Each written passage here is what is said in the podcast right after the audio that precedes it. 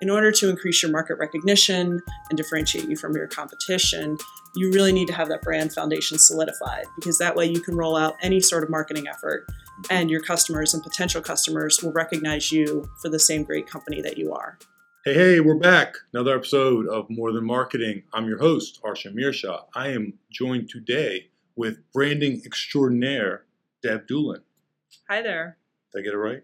Yes. I got it right. Perfect. Cool. Um, thank you for joining me. Thanks for coming today. Appreciate that. Um, this is more than marketing.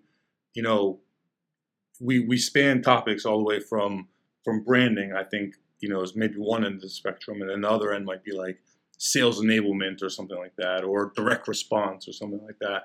So thank you for coming and helping me kind of you know go to go to what I call an end of a spectrum. Do you view it that way? I view it more as a, a foundation for any business. Okay. Um, you know, a lot of times businesses get going and they're just trying to get making money and Mhm. pick things up, and the marketing and branding is very scattered and Sure. very as needed. And in order to increase your market recognition and differentiate you from your competition, you really need to have that brand foundation solidified because that way you can roll out any sort of marketing effort and your customers and potential customers will recognize you for the same great company that you are. Got it. I like it. Okay, so it's a foundation. That's good. So that that makes sense. When I say one end of the spectrum is like, hey, maybe you should start with your brand and and have that foundation to build on top of, so Right. to speak. Yeah, Right. I mean, a lot of times though, we work with businesses that are already established, Right. and we can come in and help them tighten it up. And Okay. that's and a lot of the things we're going to talk about today are things they can do themselves. It's Really? it's really just organizing the assets you already have and sitting down and, and giving it some thought. You know, i- if you want to take it to the next level, someone like myself and my team could help with that. But these are just four simple steps we can take as you can take as your organization to just organize what you already have and make it more consistent. I, I like Deb. You're you're being very modest and, and kind in that. I do agree that that you know these are really good steps. So we're talking about um, uh, building a powerful brand. Deb has four steps to to get to that powerful brand. Um, you know, questions to ask yourselves and, and steps to take. I will say though, don't don't underest don't underestimate the the different perspective that that someone like yourself comes in and and brings. Like I, for instance, like we, I love having consultant on on staff, not on staff, but paying consultant because they bring, they see things that we can't see. Mhm. You know, I think you do that for your customers. Yeah, and it's actually one of my favorite parts of working with different Yeah. types of customers. Just getting in and understanding why they're in business, why they do what they do, why they're good at what they do. Right. It's I don't know, I just really enjoy learning that, learning new things about each kind of business and we work with a lot of different industries. I was just going to ask that. Yeah. Like you probably, you've probably seen hundreds of different in- industries in, in Mhm. your time, right? Like, Yeah, yeah, definitely. I mean, we if we had a niche, we we have three. It's uh, we work with a lot of businesses in healthcare, hospitality, Mhm. technology, okay, but we also work outside of that as well. Right. Um, the common theme is that they they have some sort of marketing in place. It's either a marketing director or someone who drew the short straw in marketing, and they're stuck with all the tasks. Um, in either situation, they need help delegating. They just don't have all the resources in house to get things done. So we can do any type of branding design, copywriting, you know, some type of digital in collaboration with someone like yourself Mhm. but bringing in that outside perspective to look at the business and evaluate where they are in the market and really just tighten things up and make it simpler and easier for the audience to understand. and ask questions that they may not be asking themselves, which is, Mhm. I think, maybe kind of part of this four step process here. Um, that's, yeah, that makes sense. Foundation to build upon, um, and let's get into it. Can we get into it? The four Absolutely, steps? yeah. Cool. So, what's the first step that we that you take?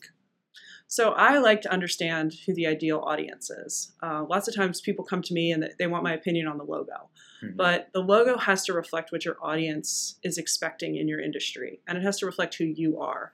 So understanding your ideal customer is really the first step. Um, most companies have two to three customer types. Mhm. Um, it could be different product lines, different service lines that are very different. It could be the same product and two different audiences. Mhm. So, take for example, Yeah. like an elder care agency for someone who wants to do in home assistance for senior citizens. you have two audiences. You have the senior who's getting to the point where they need to take that step for assistance, and you have the caregiver who may or may not be local, who may be stressed out, overwhelmed.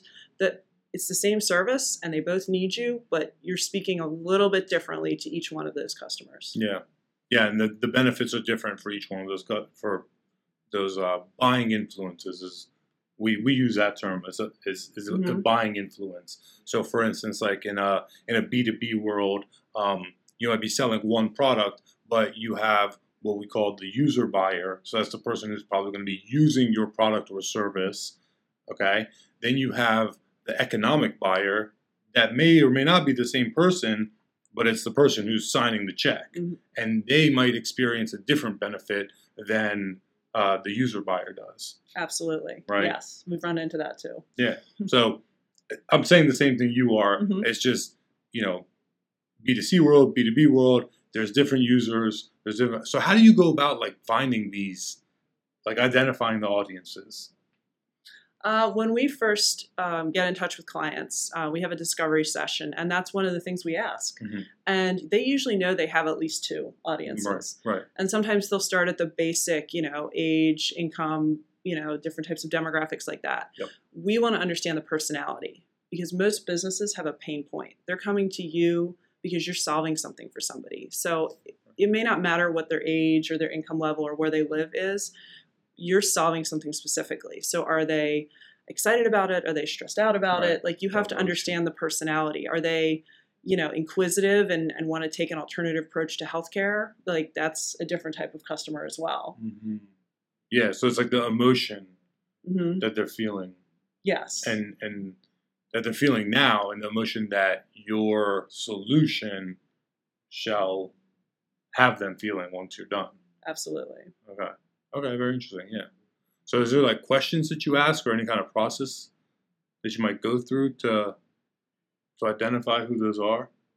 Yeah, I mean, I- I'll sit there and break it down. I'll I'll just have a, a category on a PDF, and I'll say, mm-hmm. okay, like I do ask the basic demographics, and then I'll ask personality, Right. behavior. Do they have hobbies? You know, yeah, yeah. sometimes businesses make connections based on certain types of Well, you're not hobbies. selling to a business; you're selling to another person. So there's that's Yeah. that's a good that's where that hobbies comes in, hmm for example, or where the Right. demogra and or where the demographics come in, because you're Well, always selling to a person or two, right? Yeah, I mean, if you're a brand that caters to an active lifestyle, Mhm. and you want to know what types of hobbies your customers have, that's good to know too. 'cause it Ah, will yeah, yeah, yeah. Unfold into different parts of your brand. See, I already went into see. This is what I do. I, I think like selling like as like a sales organization. You know, it's a person selling to a person. Both of them are within a company, Mhm. and those companies have a brand. But I think what you're talking about, and, and it's it's out of my realm. It's just that's why I'm so happy you're here. It's like it's the brand. The brand can do some of the lift for you, some of the Mhm. sales for you. I think of like um, I don't know. You just mentioned uh, athletic wear, like Lululemon, right? Mhm. Like they're yes, they have a logo, but their brand is so much more than that logo. It's the brand's personality. It's the people that they hire. It's Mhm. you know, like Yeah. when I walk into Lululemon, the people are are you know generally fit and excited about it, and they want to talk to you, and they're in a good mood, and I don't know, you know, do you see what I'm saying? Oh Like, yeah, absolutely. And they'll they'll offer classes. Yeah, they tend yeah. to partner with local fitness organizations and gyms. Right. So that, you know, they give off the vibe that they support local businesses and that in turn brings in more traffic Yes. and they're likely to shop there more. And it's, you know, like if your friends are wearing it, you're more inclined to do that because they're vouching for the quality of it. It's the brand is is the experience. Lululemon, Starbucks, those are brand experiences. And so that's where you get into different assets like color and logos and the fact that every Starbucks looks the same and you can come in and place an order at any Starbucks in the US and in the lingo that they want and you'll get what you want. and you know what that experience is going to be. Exactly. It's consistent. It's relieving to the customer who's coming in and they, they just need a quick cup of coffee Right. and they'll go in there and get exactly what they need. I love it. I love it. I love it. Okay, so let's go on to number two. I think we talked about so audience is step one, Mhm. step two. Is messaging.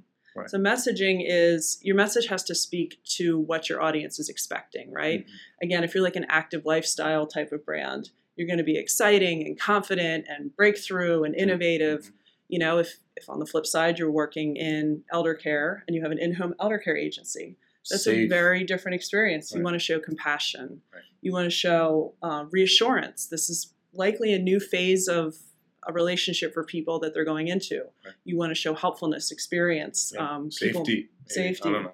Exactly. Yeah. Not everyone is going to be there at the time that your staff is there. You want to show that you're confident, you can take care of this, and everyone's going to be happy. Good. So, Good points. yeah, so I, I often ask people to come up with three adjectives that would describe your tone of voice. Mm, okay. And that usually helps get them. It, obviously, it can be more than three, but if you narrow it down, Right. it'll just get you into that process of what type of messaging you should have across all your channels I and all your marketing. and you're matching that to the audience, knowing that they are experiencing some emotion, and then now, and they want to, you know, experience a different emotion, let's say, and so this message is to elicit that. Yeah, and a lot of times we help guide companies because your marketing materials should solve a problem for your customers. So lots of companies like to talk about the features that they'll offer. Like I could list 25 different services that I offer, Right. but I help companies build their brand foundation to accelerate their marketing. I help them get projects done. I help them get their message clear. That's solving a problem. So if you tailor your message to solving your customer's problem, if you come in and your company is the hero and you're saving the day and making their lives easier, that's going to resonate with your audience. That's what they're looking for. And if you're they're going to your website or they're looking online at social media and they're seeing I'm going to do this for you, it just it's straightforward, it's simple and it's exactly what they're looking for. Are you, Deb? Are you talking about like the benefits versus features or attributes? Fab Yes. features, attributes, benefits. Really, like what people actually care about is the benefits, right? Mhm. Right. And that can be that can be um, a bit of a hurdle for people to understand, especially if you've built a business and organization and you're proud of what you've done, and you may offer features that are innovative in the marketplace. You, you can talk about that later on once you've got someone engaged with you, but your initial outreach to people should be the benefits of working with you or buying your product or service. Yeah, it should. That's like the the benefits, like the hook. Mhm. uh, and then the that's like you get them in, and then the, the features and, and and the attributes of those features are what you know might push them over the edge. That's what I would think, exactly. as in my experience at least. yes. Cool. So step one, audience. Step two, message. Anything else you want to say on message? um, make sure you understand what's important to your customers. Mhm. And if you have any type of social proof, obviously testimonials, Mm-hmm. yeah. review sites, um, even just engaging with your staff who talks to your customers on a regular basis, you're going to hear things that may be intrinsic to how you run a business that are actually a differentiator from you against your competition. Um, a lot of times when we conduct focus groups, we'll find that. We'll just interview like 10 people and we'll start to see the common threads. These could be people from very different backgrounds initially, Yeah.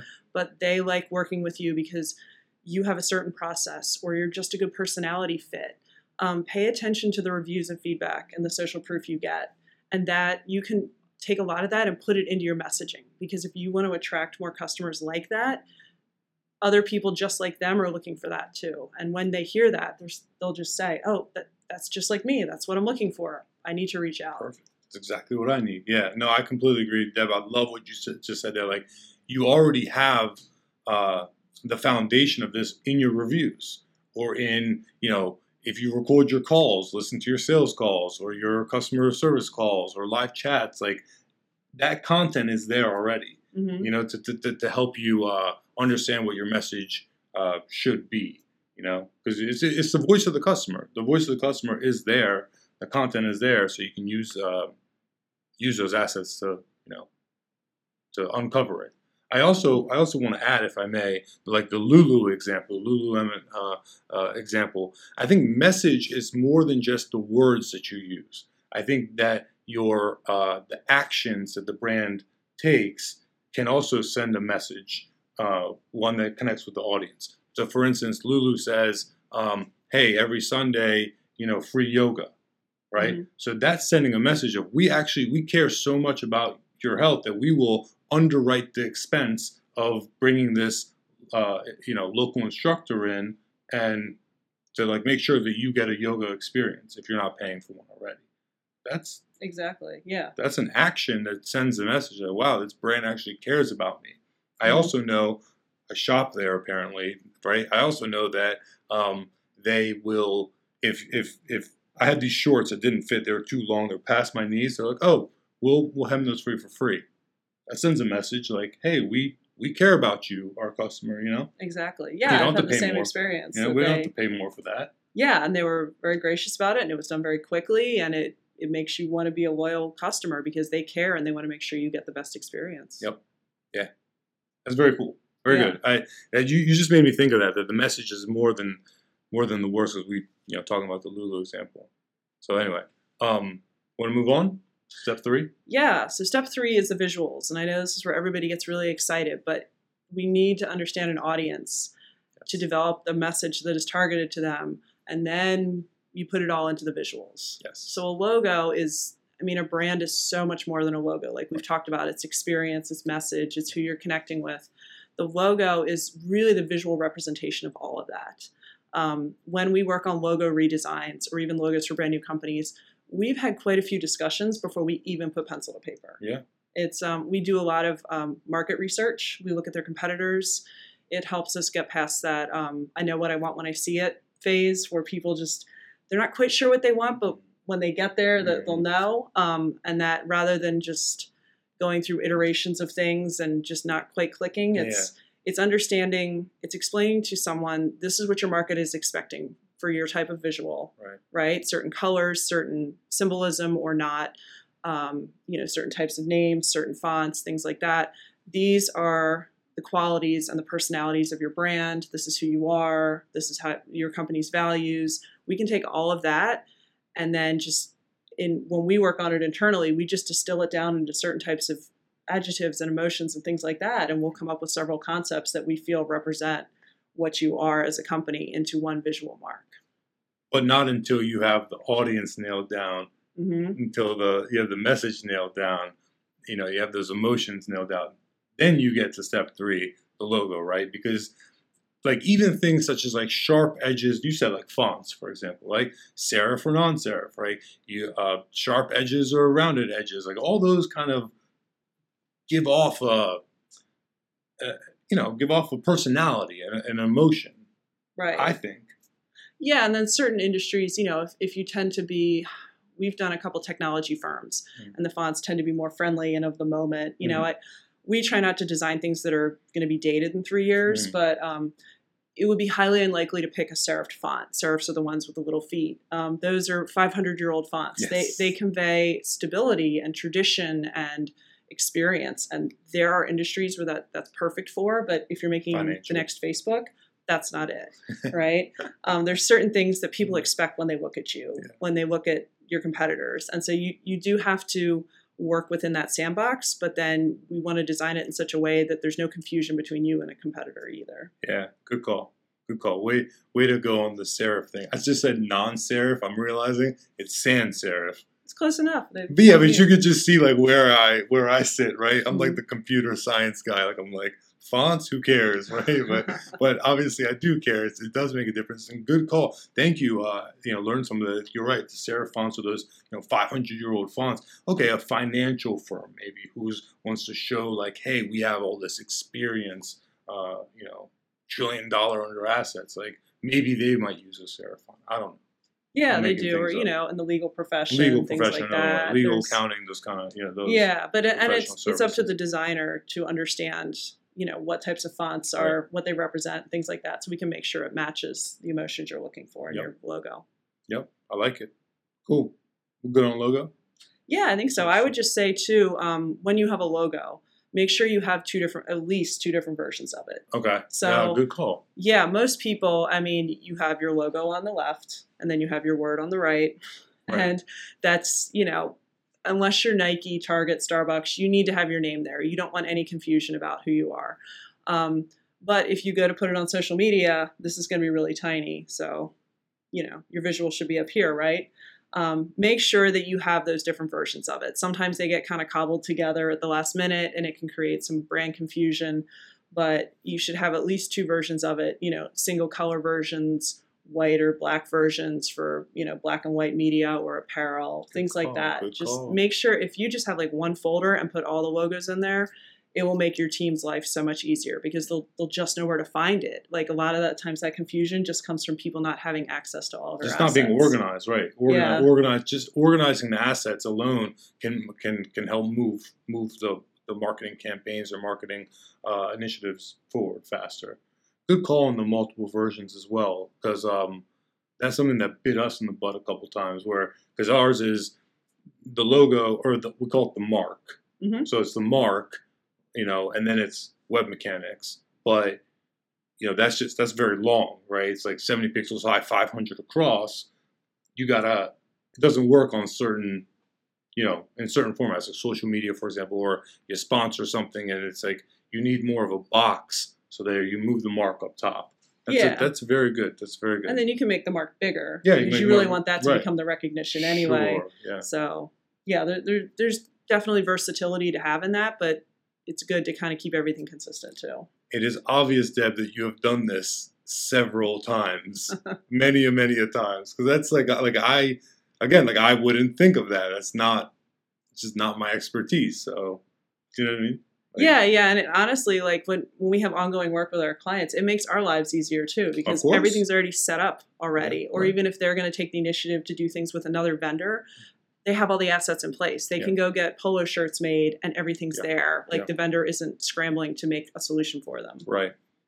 Uh, you just mentioned assets. So step four, now you have the logo. You know your audience. You know the message you're trying to convey. Uh, you got your logo down. Now it's Now it's the other visual assets. So these these are your colors, your fonts, and any type of brand imagery. Mhm. So colors, you're going to have you know two to three primary colors for your logo. Um, you know it. A lot of that could be. It depends on how you started. You know, like blue is a pretty universally accepted color across men and women across many different cultures. Green is a close second. Um, you know, some Hmm. colors are more region specific. I do see a bit more purple in this area because of the Ravens. Thank you. Exactly. Mhm. I do. I've gotten a couple Penn State blue requests for logos. Ah, okay. um, Navy's a pretty safe color anyway, so Yeah, we're able to make that work. Yeah. Um, so there there are some regional preferences. Um, I wouldn't have thought that. By the way, regional preferences. That's a, that's a good point. yeah, and, and especially in Maryland too, because you'll find a lot of the Yeah. You know red, Red, yellow, black yellow, with black. the flag Yeah, and, yeah, and yeah. different iterations of that too. Sure. Yeah. UMBC, where I went to college, it's the same yellow, well, gold and black. Yeah, kind of with Maryland. red. Yeah, go well, Retrievers. yeah, go Retrievers. Oh, you went there too? I did. Oh, Yeah. high five! How about them apples? Yeah, You learn things on the podcast. exactly. I love it. That's so cool. Yeah, We don't have to go into when and all that, but, but that's cool. We'll talk afterwards. Okay. absolutely. That's yeah. I didn't know that. It's Yeah, exciting. me too. Yeah. Yeah, so we um like you can identify a couple different primary colors for Mhm. your palette, Mhm. and then um you know they, they tend to be industry specific. It's I'd have to dive in a little more to each company, but um certain industries tend to have certain preferences on colors. Um, other ones may not, and that's okay.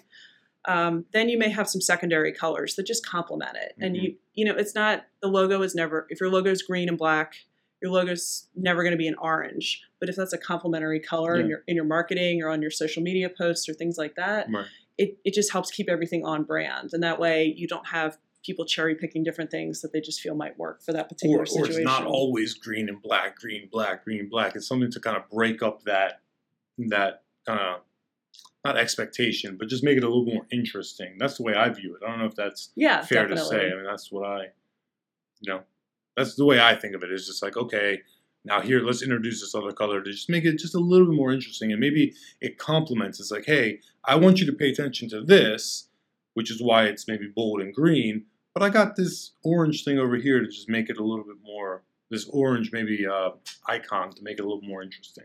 Exactly. Yeah. Or different links or, you know, certain parts of the web page. It just, Right. yeah. Oh yeah, the, yeah, the styles like CSS for the site. Yeah, sure, yeah.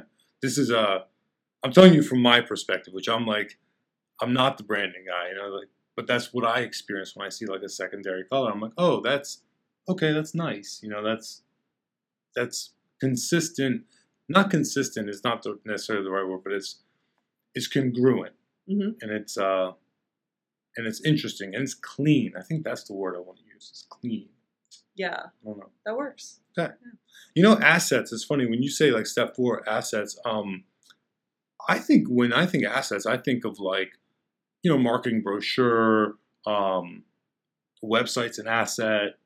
That's what I think of of assets. But it's it's interesting to hear you say like it's more like the brand guidelines is Yeah, it is. That's it is the brand too. guidelines. These Right. are just different facets of the the visual side of your brand. But Right. yes, I mean, marketing has so many different assets Yeah. um, that, and, there is a lot of overlap between branding and marketing. Um, and branding is more of who you are, and marketing is how you sell it. mm, So branding is, you know, establishing your values and your personality. And marketing can be more specific to a platform or a campaign Sure. or a season. And Sure. it's, marketing is communicating who you are.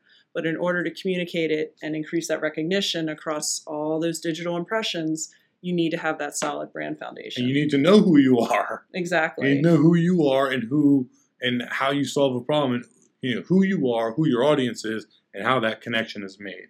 Mhm. That's usually through the message and the experience. Exactly. Interesting. Yeah. So you've been branding all along. I have been. I just haven't. I just didn't know it.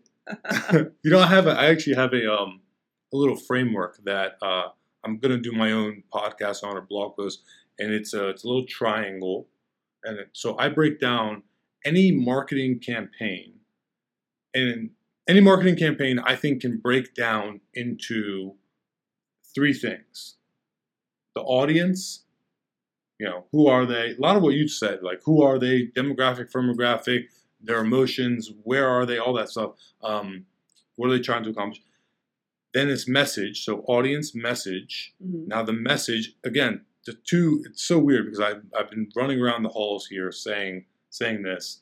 It's the audience. What's the message? In my view, the message is typically like copy, or and or imagery.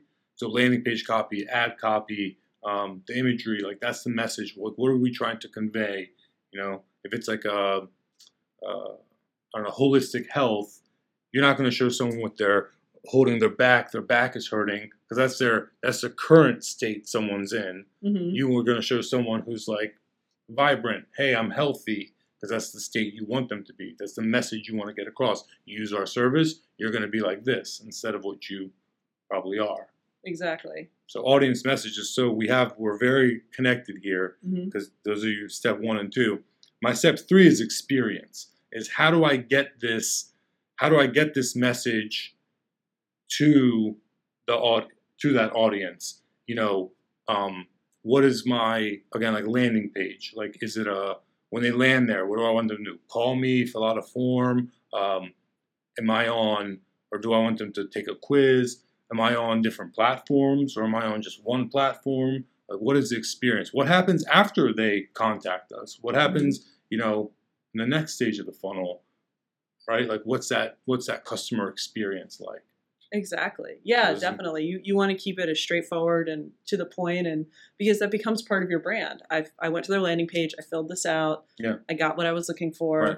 They followed up. They were prompt. My like- expectations were Yeah. met or not met. You got to, you know, measure that. Right? Exactly. Like, what are the expectations? So this whole time I've been going around with my little framework, and you already had it for the most part. Great minds think alike. That's See? what it is. Yeah. It's that UMBC power. We'll let Freeman Hrabowski know that he did a really good job. Exactly. Yeah. That's right. Deb Dulin, thank you so much um, for this. This was I I learned some stuff. I hope the audience has learned as well. Um, I we will link to you. We'll mention you when this comes out and all that. And then if, if people want your help, they can reach out. Thanks for being so gracious to share your four step process. Thank you. Yeah, it's been great. It's been a great discussion. Yeah. Absolutely. Definitely. And um, how many projects did you do last year? Yeah, we do an end of year infographic every year, and it just gives us a good year in review. I think we completed 131 projects. That's so cool. So yeah, That's so so cool. It's awesome that you like do that infographic and keep track and all that. So, thank you so much for being here. Didn't know we had connections beyond uh, Howard County and such. Talk about this now. Uh, for all y'all out there, like, subscribe. Thank you. Thanks, Deb. thank you. Cheers. See ya.